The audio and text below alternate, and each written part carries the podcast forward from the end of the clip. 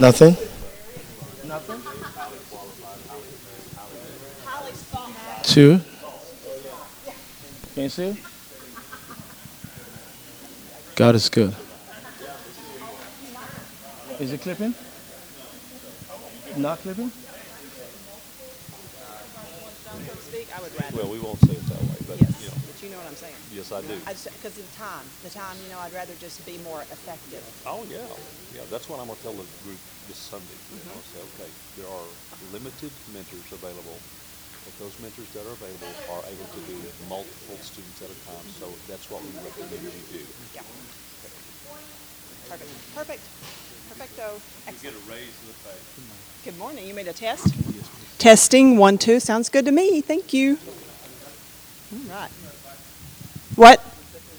Oh, okay. Oh, we're still checking? Checking? Hello?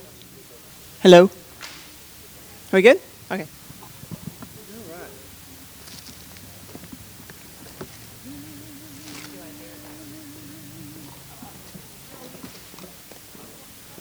Oh, I got your. I watched it, but I didn't watch this. I found it on YouTube. Oh, okay, good. Yep, I found the golf ball, the whole thing. It was excellent. We did it for Jacob. Yeah. We thought he liked that kind of stuff, the science Yeah. and. I'm just like going, that puts us in perspective when you're talking about universe. and how uh, our, Yeah. who we are and we're not all there is. No, well, it's not just that.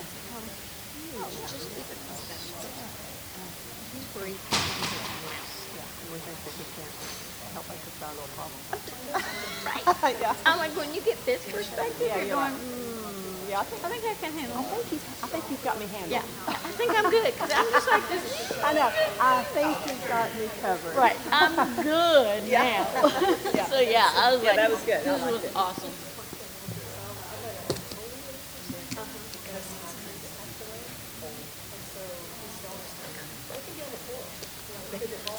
Okay, good morning, everyone. We'll get started as people gather in. How's everybody doing today? Have a good week? All right, tell me something good. Testimony, that's what that means. Okay, everybody's going, uh, okay, right here first. Yes, yep, the Bible, Bibles and burgers at Graham Park yesterday. That's good, yeah. Oh, that's right. Who else? Huh? Are you a handyman, Jason? That's what they say. That's what my friends tell me. That's good. Yes. My granddaughter talked to me yesterday. She's 26 and she lives in upstate New York. She just got a promotion in her job. She's been there four years. She's making $18 an hour and she has power of authority over a group of people that she has to train. All right. So the Lord is positioning her for favor. That's good. Who else has something good? Anyone? Yeah, Michael?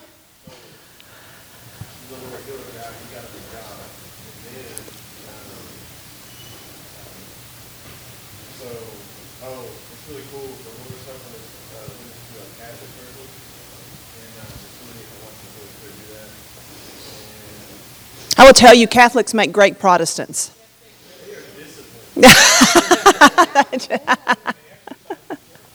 that's right.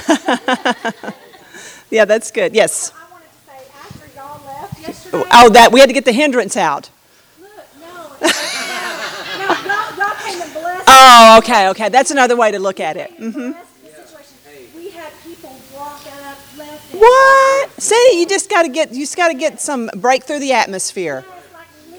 We're going to be talking about that this morning, so that'll be a good. walked up, left and right, had people just come just out of nowhere. Oh, we just drove by, boom, and just pulled in. What? Isn't that great? It was amazing. And you were sitting there thinking, I might have to change. What's going on? It's so slow, and then bam. Hey, that's good. That's good. Awesome. Who else? Okay, well, let's pray. Who has a prayer request? Anything quickly? Yes? Your mother needs touch on her body. Yes. Let's pray. Oh, yes? A, a job from home. Okay. The Lord knows how to do that. Let's pray. Father, we thank you, Lord. We thank you, God, that you your eye is on the sparrow, Lord God. Not one sparrow falls to the ground without your notice, God, that the very hairs of our head are numbered, Lord God. I pray, Lord, that you would minister your healing grace to those who need it, to, Lord God, to Yvonne's mother, Lord God. We just speak healing, Lord God, that you would give her, Father, such a will to live.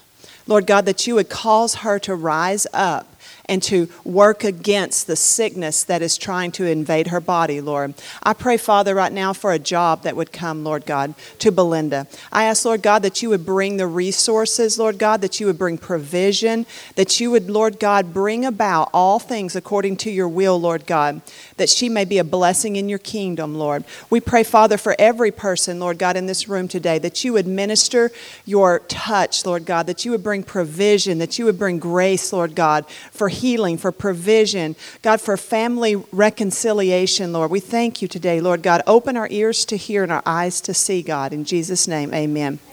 Okay, we're going to go to Mark, not Mark, Luke, the 11th chapter.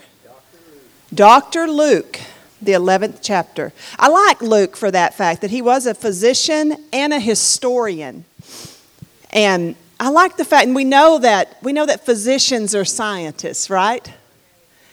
But he was a scientist who was also a faithmatist. I just made that word up. Yeah. yeah. wow, I learned a new word. and you know, we see that that convergence there with Luke and and Luke was on many because he wrote Acts as well. So he is on many of the journeys with Paul as an eyewitness. And you always notice when you read Luke, especially in the Gospels, he always gives a little bit more medical detail. You know, he tells what's wrong with people. So he's not, he, he's coming from a perspective of I, this is what's going on, but then he tells of the healing as well, as, as there's something coming from another realm. And so as we look at Luke today, he, he writes the Gospel of Luke from a historian's point of view. So, what does that mean? He wasn't there. Luke did, wasn't a disciple. He didn't travel with, like Matthew, Mark, and John. They traveled with Jesus. They were first account eyewitnesses. Luke writes his gospel as an investigative reporter. Yeah, so he goes back and he he's been commissioned to do this as we see that in the first opening of acts he he addresses a man named theophilus is that right that's his um, that's his patron. That's who's paying him to write the account. So it's a paid gig. And so he's going and he is he's been because how many of you think that it would be expensive to take the time off to go back and to interview all these people? You know, I mean, you've got, there's a cost of living associated with that. So he's been commissioned by a patron to go, and he goes and he investigates. So he's, he's talking to, when, when we have Mary, and he's probably, he's, he's talking to the disciples, he's talking to Mary, the mother of Jesus, he's talking to all these people, and he's, and he's filling in the gaps, as it were. And this is, and you're saying, well, this is still inspired by the Holy Spirit. But what would have happened, totally off course from what I'm going to talk about, but we'll get back there. What would have happened if Luke had not decided to take the time to do his mission, his assignment? See, there's a circumstantial aspect. There's Theophilus, and there's the probably there's the commissioning of Luke to do this job. Do you think that Luke said, I am going to write a part of the canon of scriptures that on, on October the 17th already? On October the 17th, 2021, the class, the life class at Crossroads Church in Greenville, Texas, will be reading my account. He didn't say that, did he? Like, yeah, absolutely.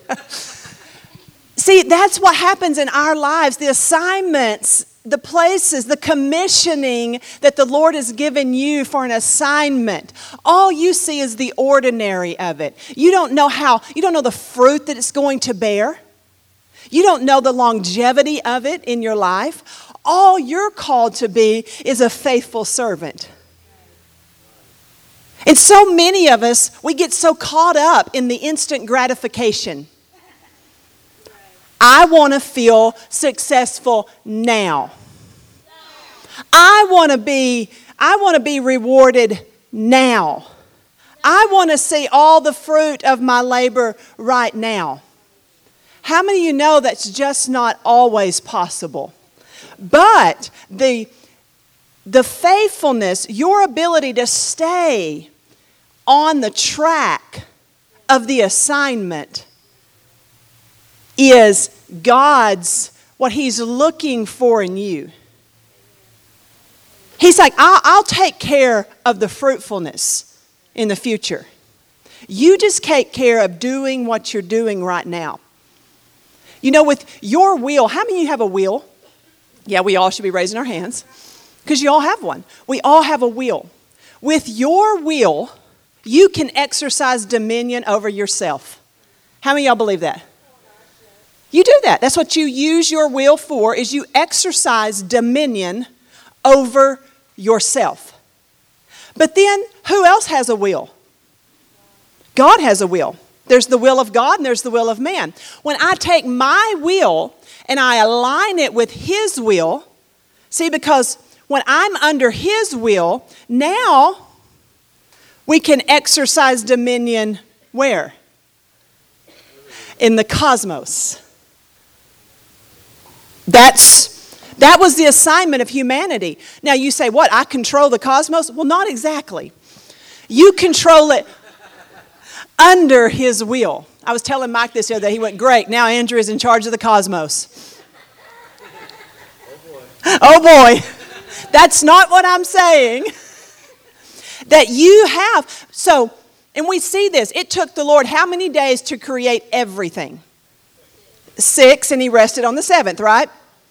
Now, isn't it amazing that in six days he created everything we see without the interference of any other wills? How quick that was? There was just one will. Whose? His. Man, he was busting it out, wasn't he? You add humanity and all these other wills, And now you had fallenness, and now what you have, how long did it take? Jesus was the Lamb of God crucified from what point, according to the Bible? The foundation of the earth. So, the foundation of the earth. Before God ever said, Let there be light, before God ever said anything, Jesus Christ, the plan of salvation was already thoroughly in place. That's why God could rest. Because he would never be able to rest had the plan of salvation not been sufficient to undergo his scrutiny.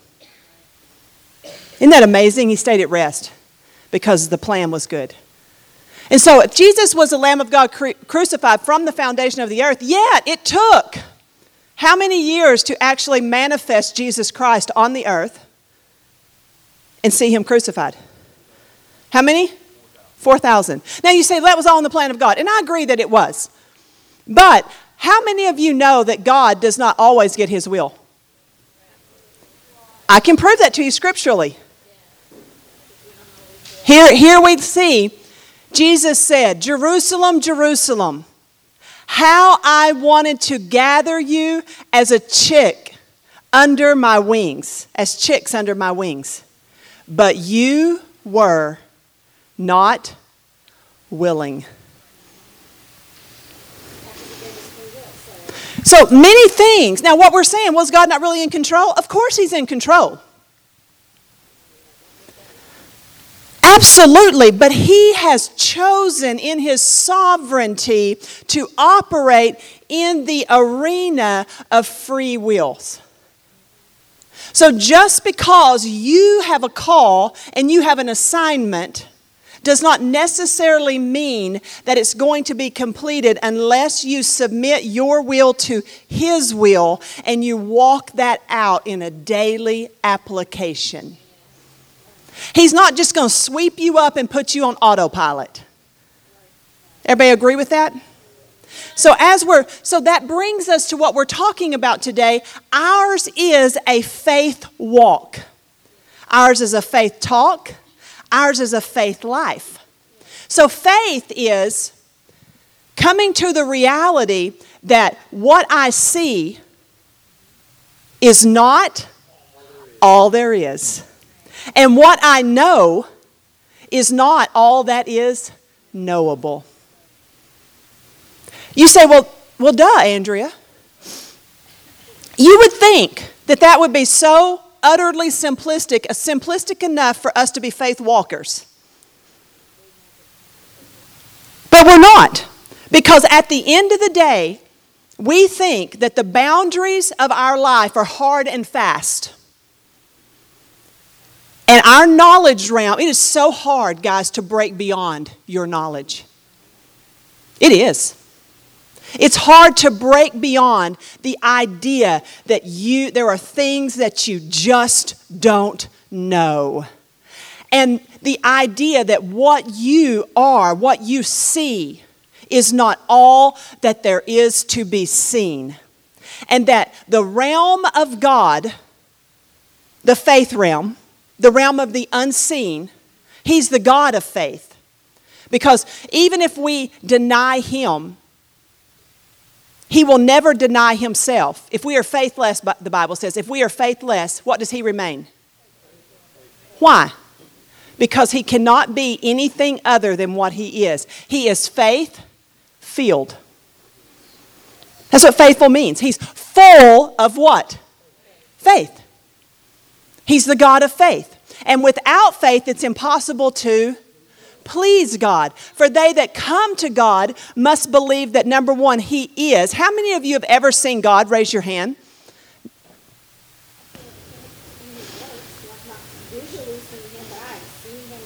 Right. That's it. So you've seen faith manifested Him. See, how many have ever seen the physical? I'll say it this way the physical appearance of God Almighty. But do you, just because you hadn't seen him? Ah. Oh, he's still there. He was there before you got here. Long before. He will be here long after you're gone. You see that there's a, I want us to start moving into an arena where we understand that just because we see it doesn't mean it has to remain that way. And just because we don't see it doesn't mean we can't. Doesn't mean we can't see. That sounded like bad English for a second. So we have to understand this. Now, going to Luke 11, Jesus here, he was praying in a certain place, he being Jesus, when he, when he ceased, one of his disciples said to him, Lord, teach us to pray as John also taught his disciples. He's talking about John the Baptist there. He said to them, When you pray, say. Now, this is not what you say every time, but this is the, the structure, right? Our Father, who is in heaven, hallowed be thy name. Your kingdom come, your will be done on earth as it is in heaven. So, whose will's there? And who else's? Always your will and God's will. Give us this day our daily bread and forgive us our sins as we also forgive anyone who is indebted to us. And lead us not into temptation, but deliver us from evil. Then he said to them, so he's teaching them to pray. So now he's going to tell them a parable, a story to teach a lesson. Then he said to them, which of you has a friend and shall go to him at midnight and say to him, Friend, lend me three loaves, for a friend of mine is on a journey on his journey has come to me, and I have nothing to set before him. Then he will answer from within Do not trouble me, for the door is now shut, and my children are with me in bed. I cannot rise and give you anything. I say to you, though he will not rise and give him anything because he is a friend, yet because of his persistence, he will rise and give him as much as he needs. And I tell you, ask and it will be given, seek and you will um, ask and it will be given you. Seek and you will find. Knock and it will be open to you. For everyone who asks receives, and he who seeks finds, and to him who knocks it will be opened. If a son asks for bread from any of you who is a father, will you give him a stone? Or if he asks for a fish, will you give him a serpent instead of a fish? Or if he asks for an egg, will you offer him a scorpion? If you then, being evil, know how to give good gifts to your children, how much more will your heavenly Father give the Holy Spirit to those who ask Him. What is He going to give? Because the Holy Spirit is a boundless resource. The Holy Spirit connects you to what realm? The unseen realm. And so we have here, but there's one little part in this scripture I really want to look at for just a moment. Which of you has a friend shall go to him at midnight and say, Friend, lend me three loaves? Because I've had a friend who, who has arrived on a journey, and I got to have food to set before him. And he knocks on the door of his friend at midnight. And his friend hears his knock and comes to the door and says, What do you want? He says, I want you to give me three loaves of bread. No, I won't. Don't you know this is the wrong, this is a, this is a poor hour. I'm not going to open the door and give it to you. You don't understand, friend. I'm not leaving till you do. I know you have three loaves of bread, and I have a need.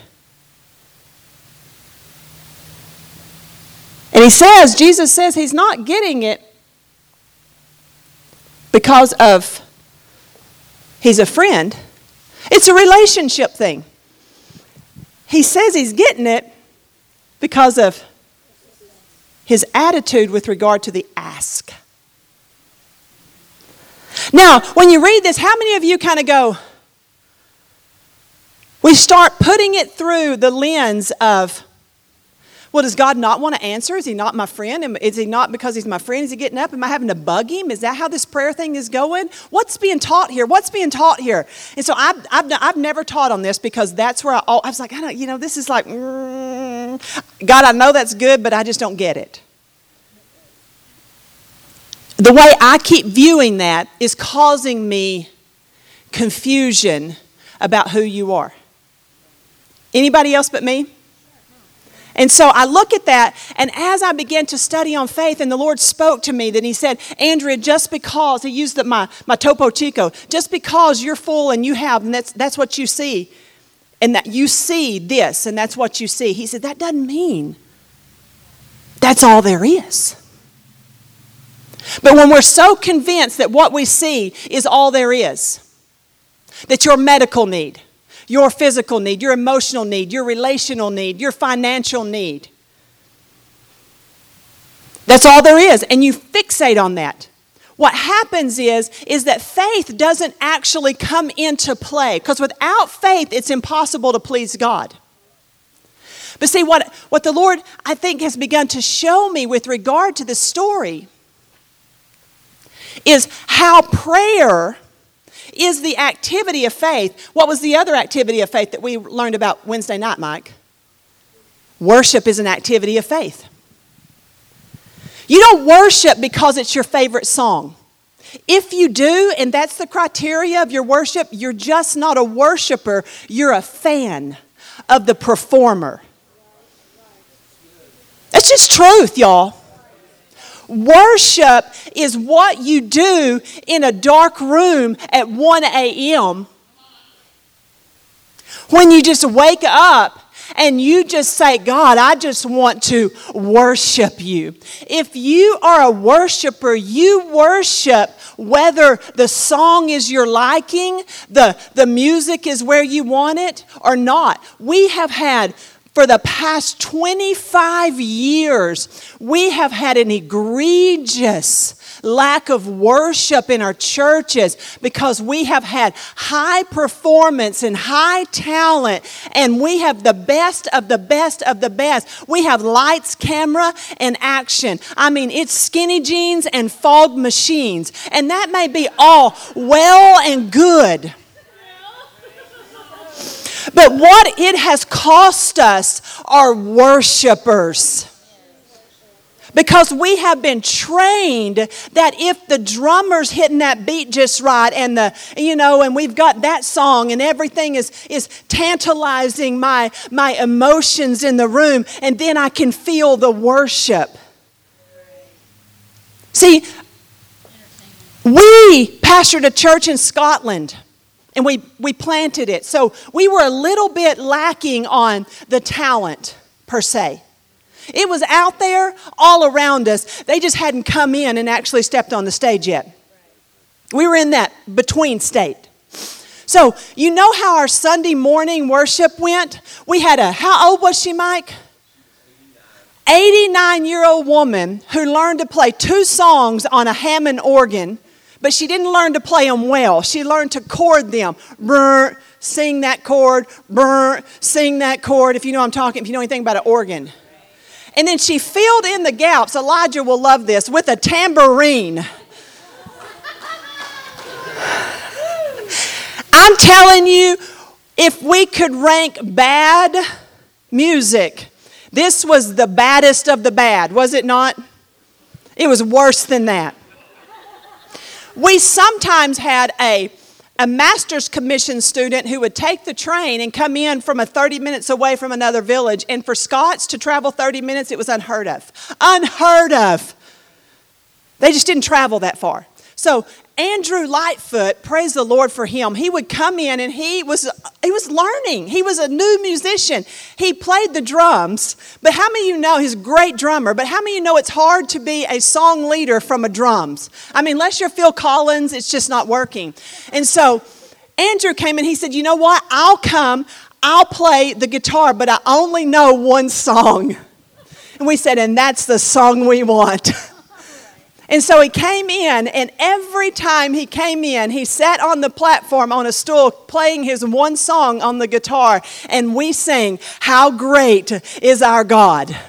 Sing with me, how great is our God. We sang it over and over again. We had 30 or 40 people. They started coming in. Boy, those Scots can sing. Scottish people are musically talented and gifted. They were singing, they didn't care that we only had one song.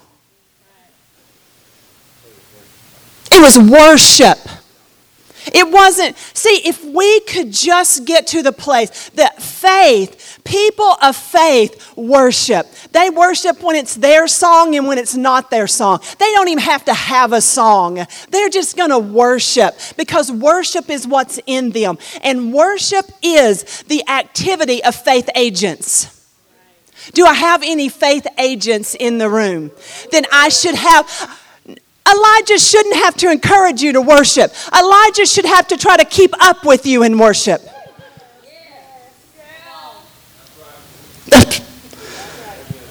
this is that's what faith looks. So, prayer is another activity of faith.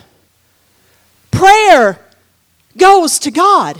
Prayer goes to God. Prayer goes to God. Worship goes to God. Praise goes to God. These are activities, they are activities that extend beyond ourself, beyond our limits, beyond our resources, beyond our knowledge. They begin to connect us with the real resources, with the real knowledge, with the real power. If you just want to hang out in your power, Lord bless you. I wish you well with that. There's most people do, truthfully, because they know how to operate there. It doesn't cost them anything. They don't have to look stupid. They don't have to risk. They don't have to try. They can say dignified and poised. You're saying, Andrea, you're saying faith is undignified? Generally. I don't read the book for yourself. We've got a man here. Jesus is teaching us how to connect with the unseen realm. That's what he's doing. Lord, teach us to pray. I'm going to teach you how to connect, how to get outside yourself and connect with the unseen realm. So he uses this story and he, he purposely puts some little sticking points in it. You notice that? And he just leaves it there like a burr in your saddle. I love how Jesus does that. And he says, Okay, I'm going to teach you to pray. How about a, one of you has a friend, and you have a friend who comes on a journey. and you don't have what you need to supply the need. So you get up. What time is it? How many of you like to get up out of your house at midnight and go looking for what you don't have? How many of you see what's funny about this story is the guy uh, who has the bread, who has the resources, it's midnight. You think the guy knocking doesn't know that? It's midnight for both of them. And see, faith will get you out of the boundaries of what's comfortable, what's normal. You don't go knocking on doors at midnight, do you? Go try it. It's your neighborhood. A knock at midnight is an alarm. And y'all all, nothing's changed from this day to this day. Somebody's knocking on your door at midnight. It is what's wrong. Something's wrong. And the man, so, so see here, here's what faith does. It gets out of its boundaries of resource and it goes knocking. It goes seeking. It goes asking. See, Jesus is saying, I want to teach you to pray. But prayer is more than just a formula of words that are strung together to make cohesive sense. Prayer is an attitude. Faith is a position of attitude. Faith is an abandoning of yourself and all that you have within your resource realm, and it's moving beyond that realm to where true resource lies. Most of us never actually, unfortunately, engage in faith because we're too stinking proper. We're too locked in to our realm of comfort. What is normal? See, we're, we're wanting to reach, faith reaches into the supernatural. We might call it the abnormal, right? How many of y'all think the, the supernatural realm is a bit abnormal? I mean, I think it's supposed to be our new normal, but I think it's become so sometimes so foreign to us because we've gotten so locked in to the sight realm that we don't even know how to really operate there many times and see. And so, to see things that happen in the spirit realm that actually impact our world become fantastic, become extraordinary. Here's the fact of faith you've got to leave your realm of resource in order to get His. You've got to. Sometimes that steps over the threshold of your knowledge. Sometimes it steps over the threshold of what is appropriate in your mind. Sometimes it steps over the threshold of what is normal, of what you understand. But when he gets there, He knocks on the door. And his friend runs to the door to help him because he knew he must be desperate to be there at midnight. Is that what the story says? His friend, a friend says, Go away.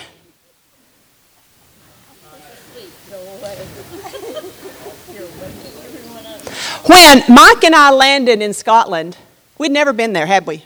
Never been there. Because we thought, well, it didn't work out for the spies. So we're not going to go either. We're just going to we're just going to drive in full force.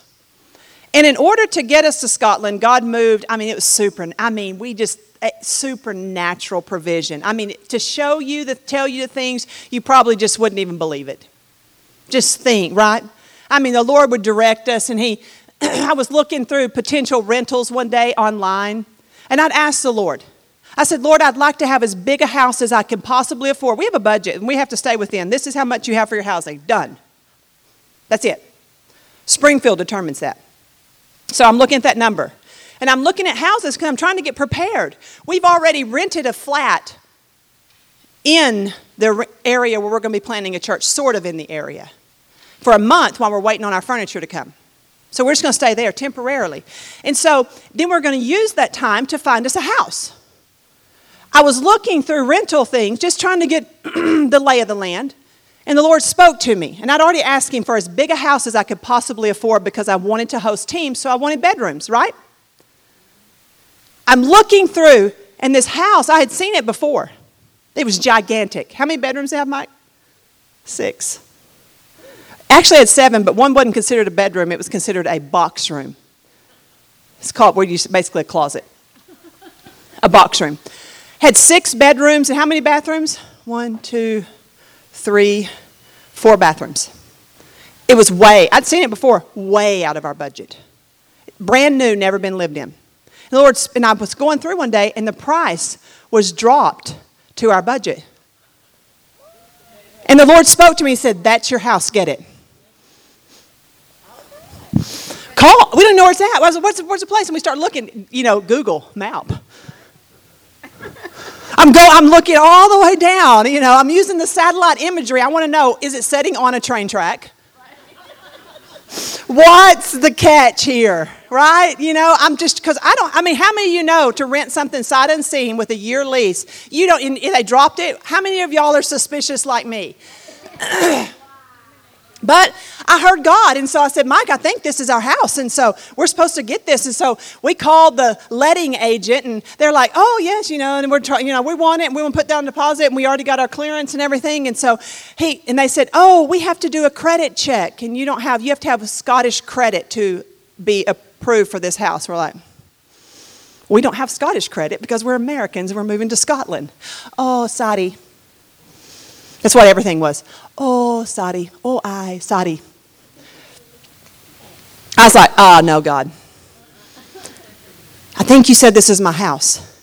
Lord said, call. We had rented, we sold our house in Hot Springs and rented a house for six months while we were itinerating. We weren't living in that house anymore. Lord said, call your landlord and get a letter of reference recommendation from the last place you rented. And how many of you know that faith is always faithful? How do you think I left that last house?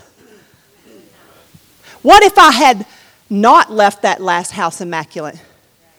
Do you see how my past history would have disqualified me for my present blessing? Just saying, that's not a part of the story, but somebody needs to take that.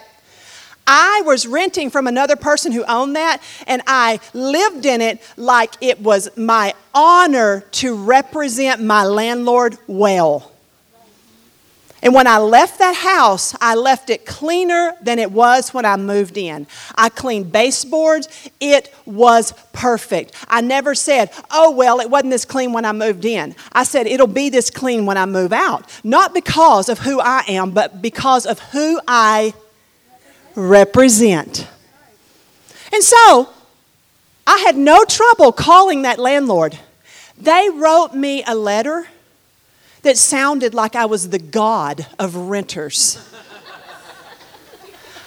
it impressed me. I was like, I'm that really? You thought that about us? I mean, it was a full page. It wasn't like, I highly recommend these people. These people, you know, they, they paid their rent. It went on and on about the condition of the house and how clean it was and how they didn't even have to hire a cleaning service before they moved someone in, that they were able to, let, to lease it back up. I mean, it went on and on. They said, in all my years of renting houses, I have never, ever encountered a tenant who had this type of, of, of service to a, I mean, it wasn't it? I was like, well, Lord. I sent it to them. You know what they said? They read it and they went, We will be happy to rent you this house. But do you see how faith works? Faith doesn't, is not just working in your moment. It was work. It has to. You've got faith is working in those little places that nobody sees, that you don't think are important. They become of colossal importance somewhere down the road. Yes.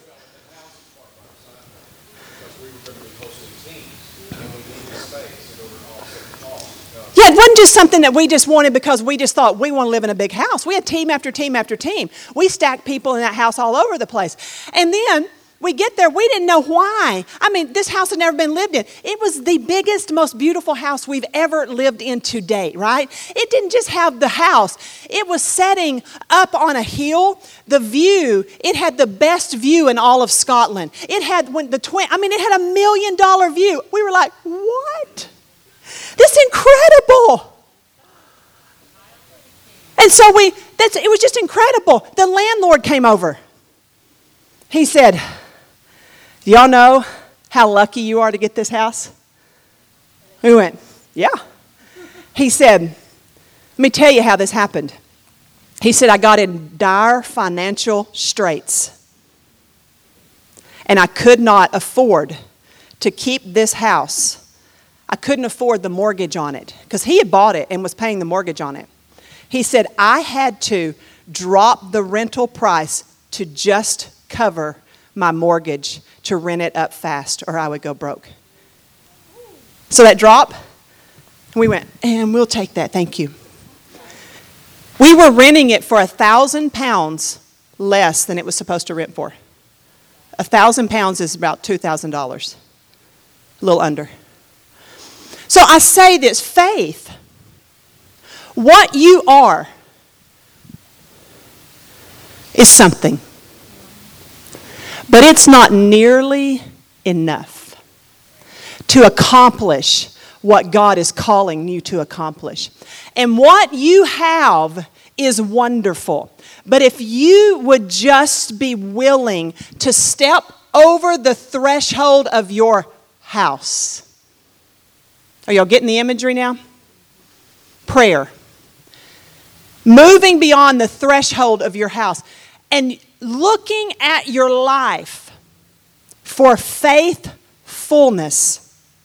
It is, if I declared myself to be a person of enormous faith who could raise the dead, heal the sick,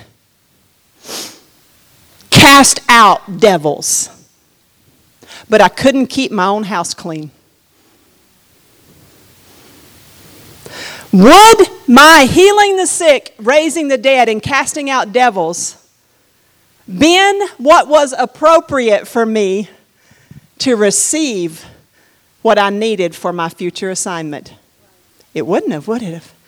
See, there is a reality to the life you're living. I am, when I'm talking about what you are, is not all that there is, and what you know is not all that is to be known. But faith is still responsible for what you have and what you know, and what is the little that is within your grasp.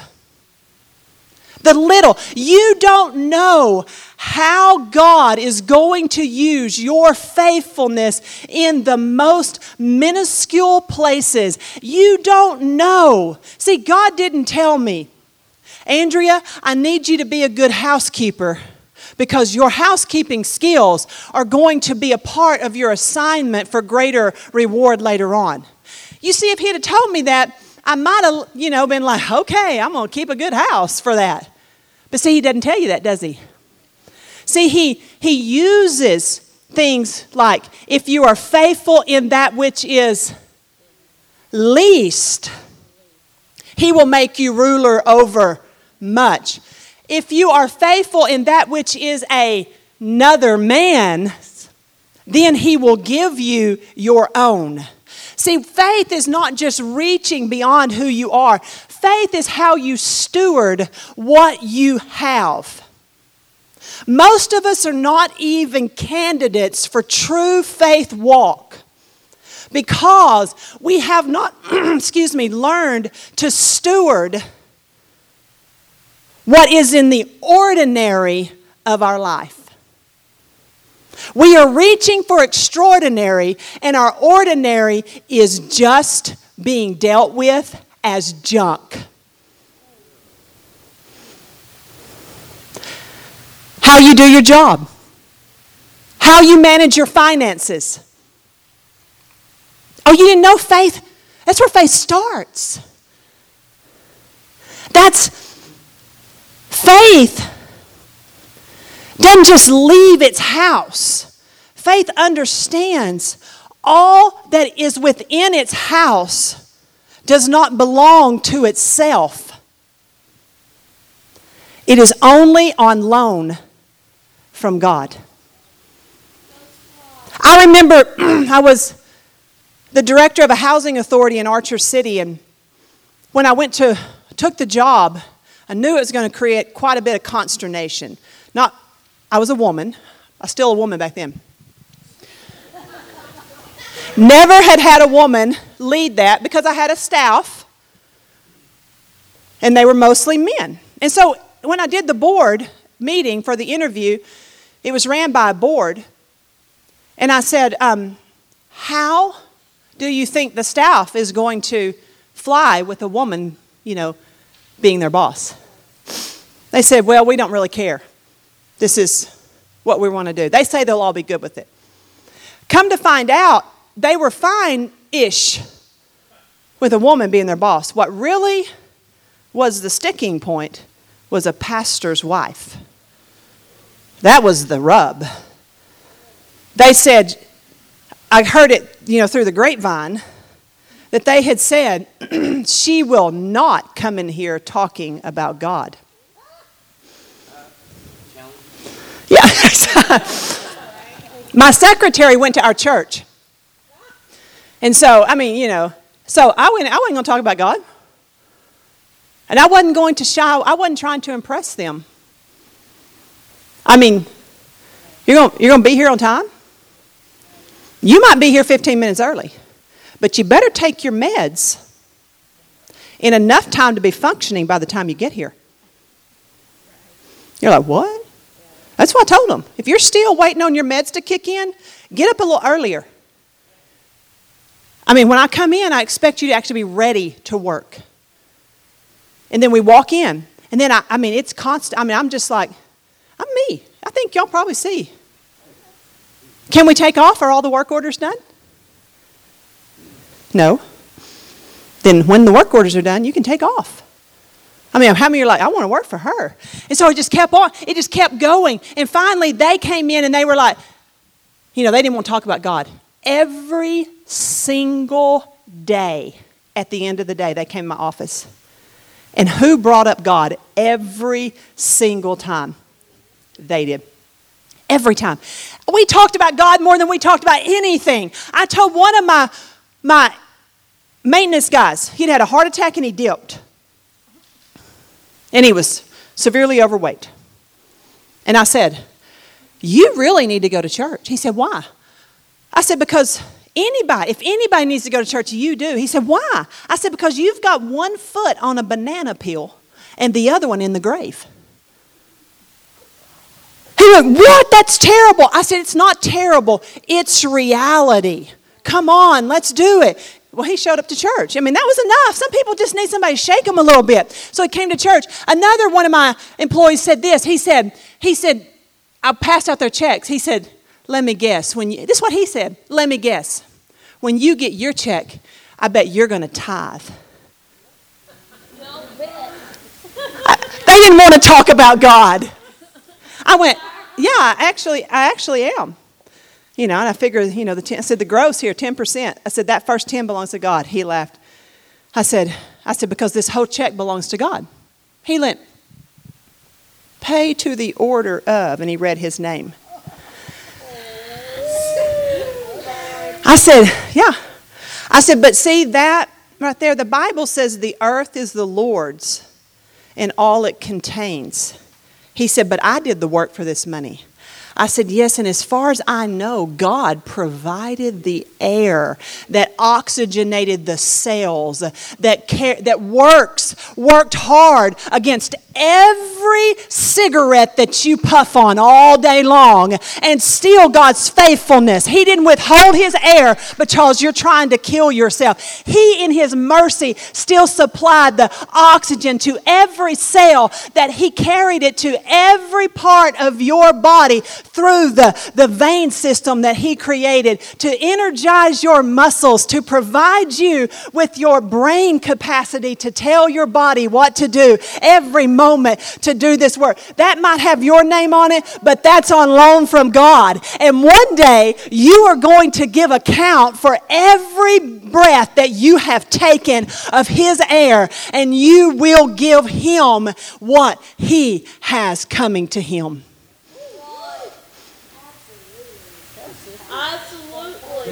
So it might have your name on it. But you are only a steward.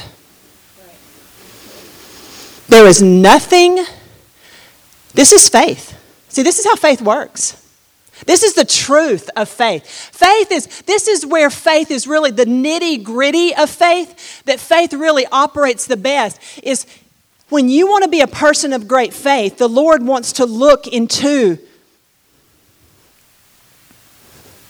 the interior of your house. And he, he wants to say, Are you a faith agent? Are you faithful in that which is little?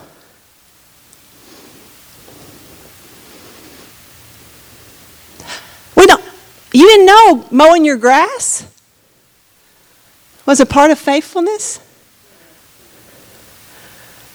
You know why I mow my grass? I love mowed grass. But also, you know why I do it too? I do it for my neighbors. Right. I don't want, you know, you know what I mean? And so, you know, I'm not saying there's see that you don't know what faith, faith God's looking. He's looking at how you so many people are like, it's my grass by God, I'll take care of it like I want to.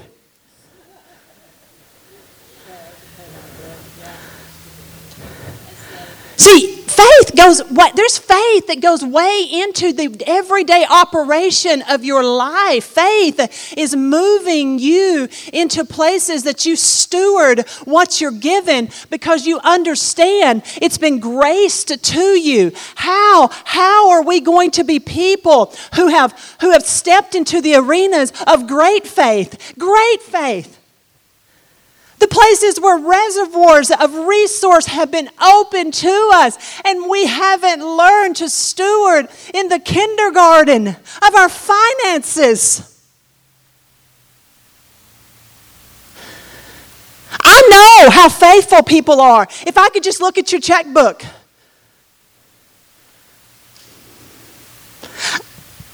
This doesn't really go over with the shout. But this is where faith is measured.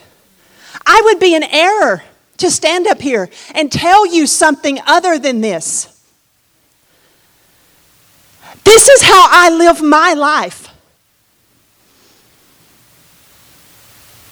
Faith is how I steward what's in my house.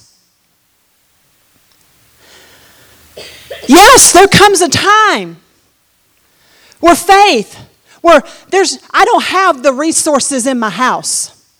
And I step across that threshold at the midnight hour and I make my way across town and I knock on the door and I say, God, I don't have all that I need. This happens all the time. But I go out with integrity of knowing that God, I have done what you've called me to do. The little that you've given me, I have stewarded it. I have placed it. I've tried my best because that is an act of faith. And God, and see what I'm doing, I'm not preaching that I'm earning something for a reward.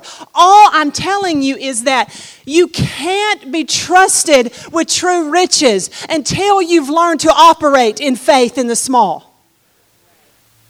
How many of you would give a five year old a loaded gun? It would be foolish, wouldn't it? But because you see, right, it would be it would be devastating Exactly. But what if you train that child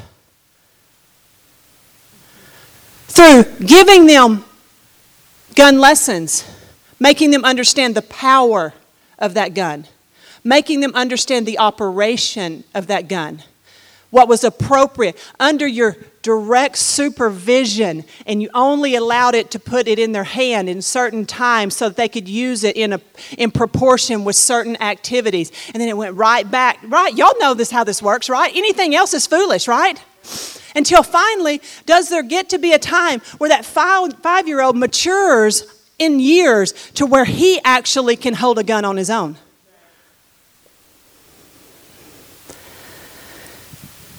This is how faith works. Faith is more powerful than any loaded gun.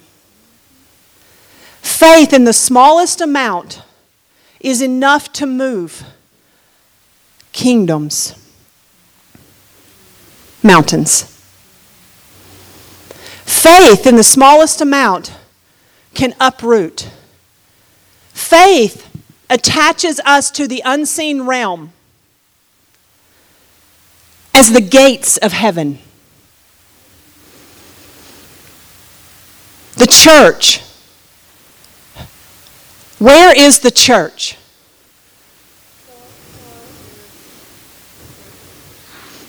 Right here. I'm one. I make up a body. Bethel. Bethel. The house of God. Jesus said, The foxes have holes, and the birds have nests, but the Son of Man has no place to lay his head. Jesus is not talking about homelessness there. He's talking about him having a house to live in, his, headship. And so when we, he comes into our life, we, as the house of God, Genesis 28, is it time to go? Genesis 28 says, Jacob saw a ladder extending from where? Heaven to earth. What was on the ladder? Angels ascending and descending. What were the angels doing? What do y'all think they were doing? Working out, getting their steps in? Commuting to work. Very good. They were bringing, as the Word of God says, it's quoting a 110th Psalm. It quotes it in, in Hebrews 2 ish, I think. It says that the angels are ministers of fire, are ministers, and eh, eh, I'm messing it up. You know, I'm not Dean Caldwell, sorry. So, but they're basically doing a job. They're bringing heaven to earth and earth. See, oh, they're bringing stuff back and forth. But where are the where are these angels actually commuting to? From and to. Where's the commuting points? From God to the church. From God to Bethel. From God to Bethel. And and Jacob, he named it Bethel. It was called Luz before, but he named it Bethel. He said, because this is this is none other than the house of God. This is the gate of heaven. Wait, Who's the house? Let's go back. Come on, we got to get New Testament. Who's the house of God? We are. Who's the gate of heaven? We are. Right here.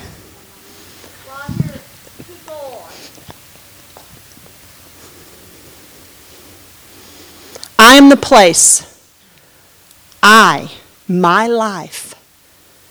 I am, thy will be done on earth right here, as it is in heaven.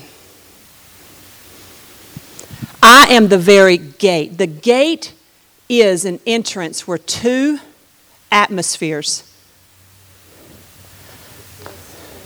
coexist.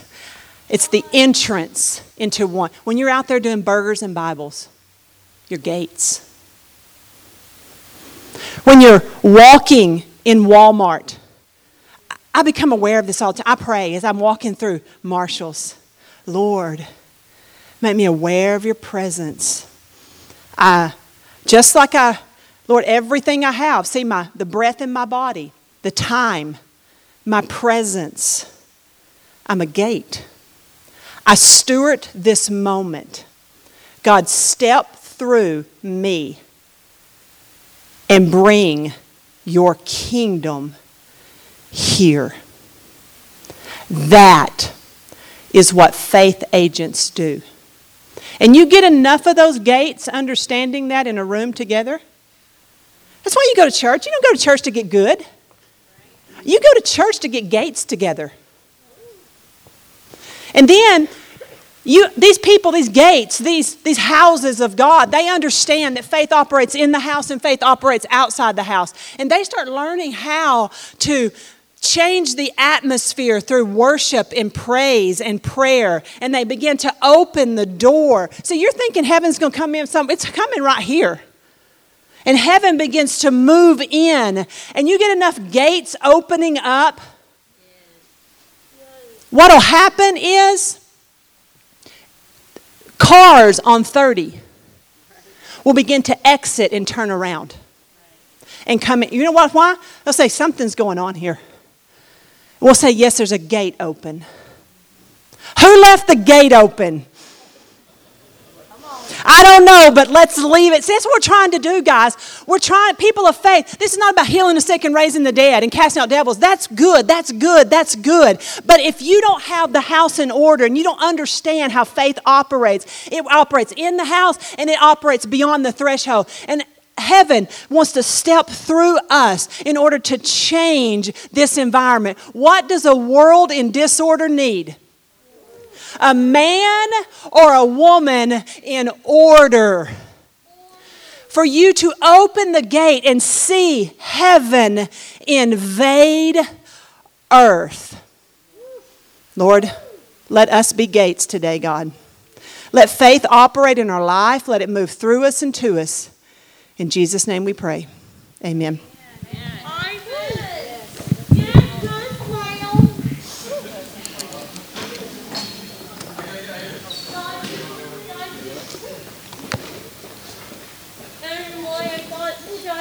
A long time ago, and I'm glad you teach us the gate of heaven. Yep. I, I love heaven, and I'm not ready to go yet, but. well, well, that's true. We're not ready to go yet, but we'll